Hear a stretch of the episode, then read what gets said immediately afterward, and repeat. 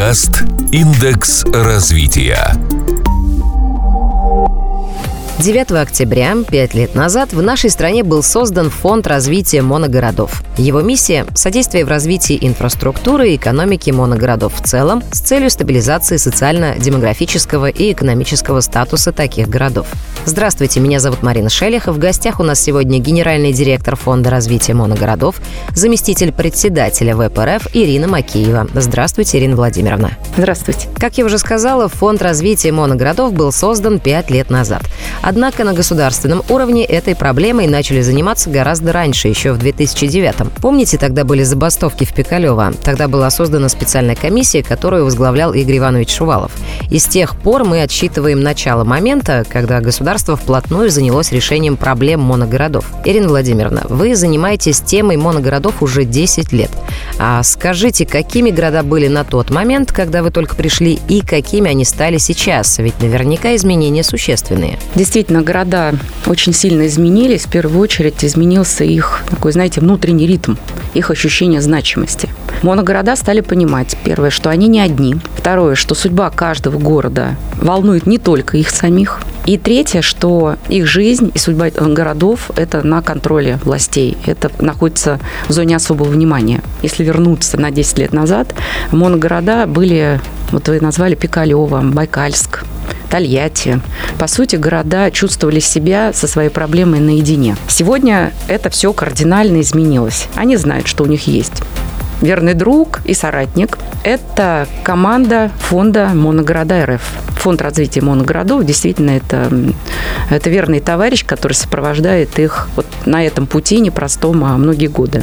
И города а, абсолютно четко понимают, что команда готова помогать с учетом разницы во времени. У нас такого не существует. Мы 24 на 7 готовы работать вместе. С другой стороны, а, города знают, что вместе с ними и федеральное министерство, Институт развития и вся группа ВПРФ. И вот это вот доверие, открытость, это, знаете, не возникнет в один день. Действительно, это нарабатывалось годами. Если говорить про поворотный момент, когда города стали меняться и мышление внутри команд стало меняться, такой старт произошел, когда эти команды сформировались и запустилась программа обучения, которую мы начинали вместе со Сколково. Вот я считаю, что с этого момента эти города стали ярко меняться. А давайте напомним нашим слушателям, что такое моногород, и попробуем дать ему краткую характеристику. Как бы вы его определили, что такое моногород? Тем более их у нас в стране аж 321, правильно? На сегодняшний день 321. Если говорить про города, какое было ощущение раньше или какое определение было моногородам? Ну, если говорить коротко, это город-завод. Если говорить про сейчас, сейчас это города уже с новыми проектами, и я считаю, думаю, что это важно э, подчеркнуть, что это как раз города с огромным потенциалом, и есть города, которые являются суперточками развития. Мы этим очень гордимся. Я так понимаю, что моногорода могут быть как очень большими, так и очень маленькими. А какие самые крупные из них? Ну, я назову, наверное, три самых крупных. Это Тольятти, Набережные Челны и Новокузнецк. Если говорить про самый маленький город, а, ну, не так давно у нас список немного скорректировался. А, мы говорили, что самый маленький – это 800 человек.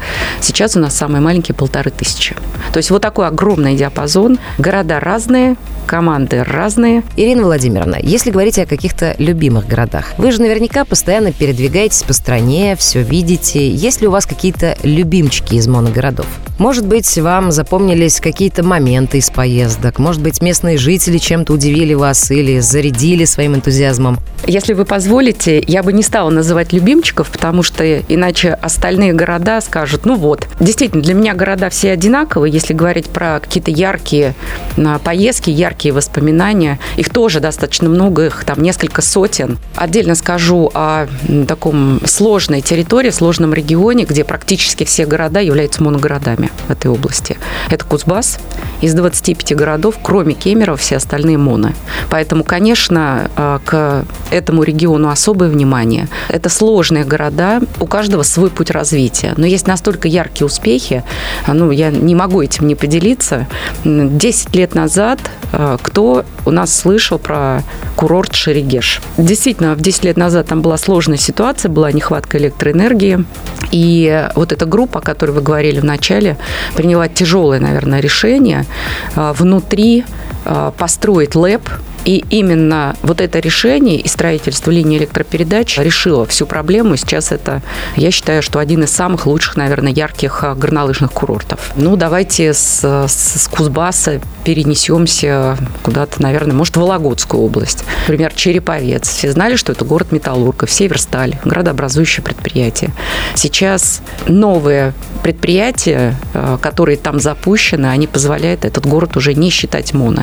Действительно, это стабильный стерео город. Он город Башкирии, Кумертау. Это город, который в один день, я вот рассказывала э, своим коллегам, в один день, правда, мы несколько дней сажали эти деревья. Например, они посадили сад, э, назвали это парк взлетный. Там 319 яблонь посажено по количеству моногородов, которые было на то время. Знаете, каждый город – это своя отдельная история. Для вас моногорода практически как дети. С огромным уважением к вам относятся мэры моногородов. Как вам в этой преимущественно мужской среде работается? Тяжело ли быть женщиной-руководителем на таком ответственном посту? Если скажу просто, вы не поверите. Если скажу тяжело, э, это означает, что женщина-руководитель к ней какое-то особое отношение. Наверное, я так сформулирую свой ответ. Э, чтобы познакомиться с городами, и действительно э, разговаривать уже с, на одном языке, чтобы понимать друг друга, действительно до этого пришлось многое сделать. Я практически два года жила в самолете, э, проехала много городов, но э, столкнулась с одной проблемой. Приезжаешь, запускается работа, уезжаешь, она приостанавливается. Вот э, этот, это мне тоже пришлось пережить. Но вместе с тем, э, вместе с командой фонда моногородов мы доказали, что с каждым городом, независимо от того, большой, маленький, северный, южный, любимчик, нелюбимчик, все абсолютно одинаковые. Мы с каждым работаем, с, э, с каждым городом работаем с полной отдачей. И именно вот это, наверное, вот это такое отношение, и в том числе и мое личное отношение, наверное, позволило городам поверить в то, что они действительно могут сделать многое вместе с нами, и э, они уверены в том, что мы эти города всегда поддержим. И вот результат, я этим очень горжусь. Э, есть достаточно много историй успеха. Это и Невиномыск, э, в который сейчас остановил отток населения, в этот город стали возвращаться люди. Мне кажется, это мечта каждого мэра, каждого главы города, чтобы те, кто уехал э, в прошлое, в прошлые времена, чтобы эти люди вернулись в город. Например, Луза Кировской области, туда тоже стали возвращаться люди. Череповец, о котором я говорила, который сейчас уже стал э, независим от одного крупного предприятия. И причем он, знаете, там запустилась новая программа по промышленному туризму. Я думаю, что действительно этот город станет, очень интересным, привлекательным для, туристов. И таких историй вот за это время у нас, не знаю, там сотни тысяч. Историй успеха действительно много. Я перечислю лишь некоторые цифры. Сегодня при поддержке фонда уже введены в эксплуатацию 58 8 объектов инфраструктуры, заключены соглашения по реализации 16 инвестпроектов в форме займа. Кроме того, фонд проводит такие мероприятия, как обучение управленческих команд моногородов. Это проходило и в Сколково, и в Ранхикс. Цель обучения – объединить власть и бизнес, научить их работать сообща на общее благо, научить глав моногородов привлекать средства на развитие моногородов из различных источников. Пять лет фонду 9 октября. Ирина Владимировна, это это определенный рубеж. Что вы считаете главным из того, что было сделано за это время? И самое главное, какие планы намечаете на ближайшую пятилетку? Ну, если говорить про итоги, самое главное, я уверена, вот вы, вы назвали цифры, столько проектов, там столько километров, столько тысяч рабочих мест и так далее. Самое важное, я уверена в этом, это то, что люди научились работать вместе. Это те команды, которые сформировались в городах, они как раз отвечают и за квадратные метры, и за количество рабочих мест. Это те, кто помогают и решают проблемы в городе э, ежедневно ежечасно. Э, самое важное, чем наверное, я хотела бы поделиться, это то, что удалось переломить не только вот сознание в главах э, мэров, в главах глав, в головах глав моногородов, они не все мэры, кстати. А, мне кажется, важно, когда жители, которые живут в этом городе, они тоже в своем сознании а, начинают менять отношение к городу и не, не говорят о том, что это депрессивная территория.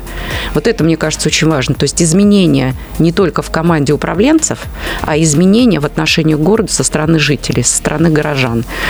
Важно, что люди, которые живут в этом городе, те, которые уехали, они возвращаются, и те, которые там живут, они не хотят уезжать. И это, я считаю, это наивысшая ценность. Согласна с вами. На этом время нашей передачи подошло к концу. Огромное вам спасибо, что пришли. Напомню, в нашей студии сегодня побывала генеральный директор Фонда развития моногородов, заместитель председателя ВПРФ Ирина Макиева. Подкаст «Индекс развития».